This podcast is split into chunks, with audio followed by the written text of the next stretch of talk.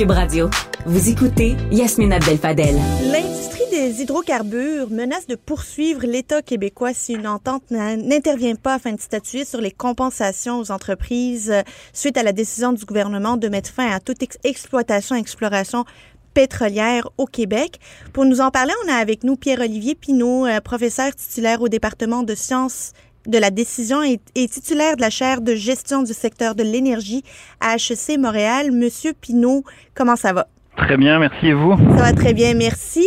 Donc, euh, on a d'un côté les oppositions euh, politiques euh, à l'Assemblée nationale qui trouvent que 100 millions de dollars qui sont mis sur la table de la part du gouvernement, c'est beaucoup trop généreux puis que ça devrait plutôt tendre vers zéro, alors que les les pétrolières trouvent que c'est complètement risible et eux, ils évaluent à peu près à 500 millions ce que ça devrait être. Qui a raison? Écoutez, c'est très difficile de savoir euh, qui a raison parce que on ne sait pas vraiment quelle est la valeur de l'éventuelle exploitation qui aurait pu avoir lieu. Euh, le gouvernement s'est engagé dans une pente très glissante avec ce projet de loi pour interdire l'exploration pétrolière. Euh, personnellement, je ne comprends pas pourquoi ils ont été dans cette direction-là, puisqu'on n'a jamais produit de pétrole et de gaz au Québec et que le contexte actuel ne laissait pas présager qu'on était sur le point de devenir euh, une nouvelle Arabie saoudite ou un nouvel Alberta là, pour la production de pétrole. Donc c'est un geste symbolique euh, que le gouvernement provincial a fait et qui l'amène à devoir négocier des choses qui évidemment sont très difficiles à négocier puisqu'on parle de profits potentiels futurs hautement hypothétiques. De potentielles occasions manquées d'affaires pour différentes pétrolières qui veulent qui veulent quantifier euh, ce que ces occasions potentiellement manquées euh, pourraient valoir, auraient pu valoir. Absolument, absolument. Donc c'est pas facile de le, de le déterminer. C'est certain que l'industrie va demander beaucoup d'argent parce que si l'industrie euh, de l'exploration pétrolière au Québec euh, s'est engagé dans une exploration, c'est parce qu'ils pensaient qu'il y avait un potentiel euh, et qui évidemment ils étaient intéressés par l'idée de faire du profit en exploitant ce potentiel. L'État québécois leur a vendu des permis d'exploration. Donc à partir du moment où on vend un permis d'exploration, c'est évident qu'on s'entend à ce que des compagnies explorent, éventuellement trouvent pour éventuellement produire.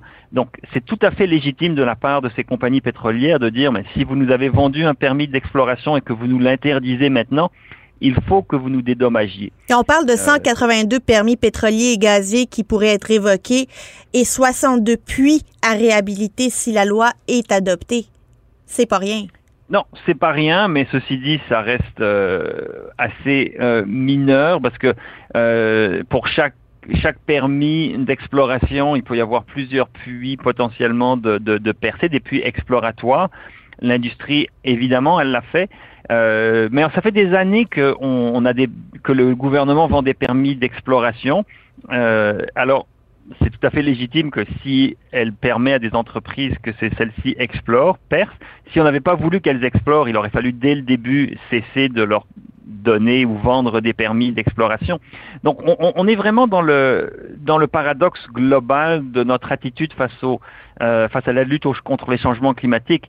Parce que d'un côté, on veut faire bonne figure et on veut dire qu'on agit contre les changements climatiques, mais d'un autre côté, euh, on continue de consommer, on continue d'importer du pétrole, on continue, on sait qu'on a du pétrole au Québec, on a laissé des compagnies euh, explorer, et là, donc, on voudrait à la fois dire euh, non, il faut pas explorer, mais on veut pas vous compenser ou vous compenser peu.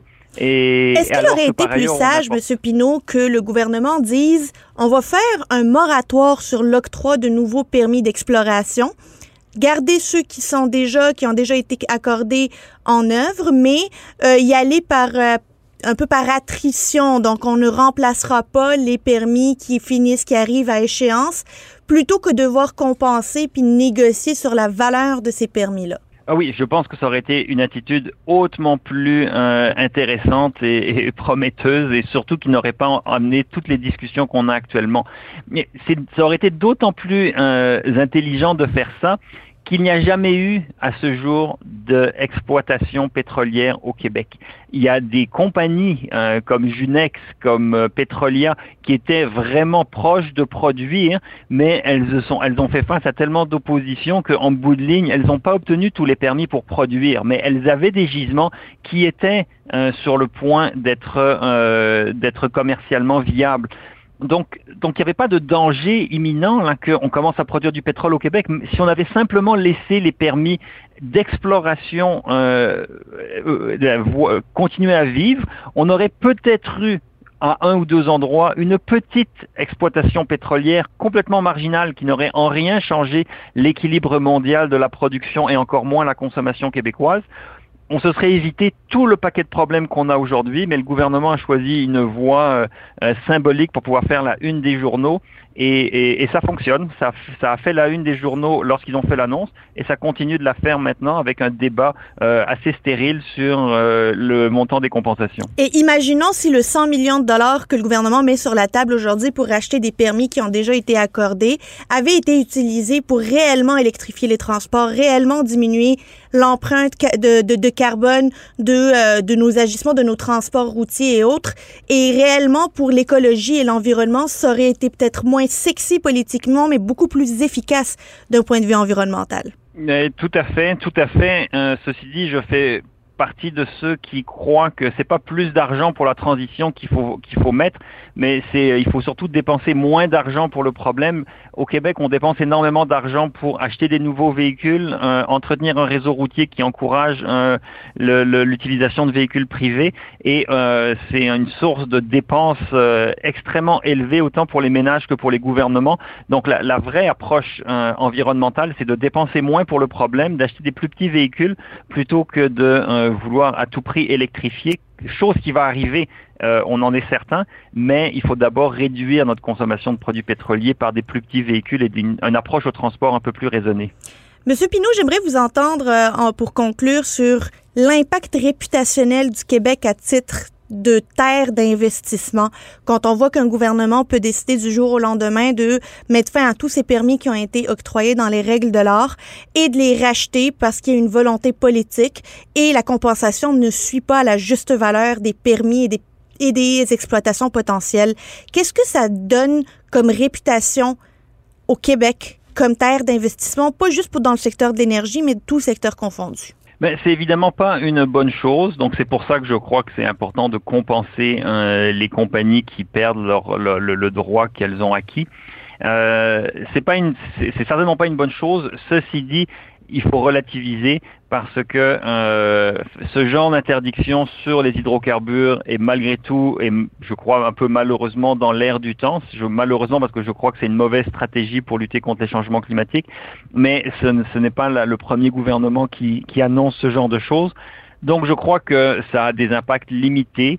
Euh, d'autant plus que l'industrie va toujours dire qu'elle ne reçoit pas assez, mais ça c'est une stratégie de négociation. Elle va crier qu'elle est la pire victime et que c'est une grande injustice, mais ultimement il va y avoir une entente négociée qui va euh, être réalisée et l'industrie trouvera son compte, le gouvernement euh, pourra clore le dossier et globalement je ne pense pas que ça porte un préjudice irrémédiable au Québec, même si c'est évidemment un faux pas que le gouvernement a réalisé quant à moi. Pierre-Olivier Pinault, merci beaucoup d'avoir été avec nous. Euh, Monsieur Pinault est professeur titulaire et titulaire de la chaire de gestion du secteur de l'énergie à HEC Montréal. Merci beaucoup. C'était donc tout pour aujourd'hui. Merci d'avoir été avec nous. On se retrouve demain.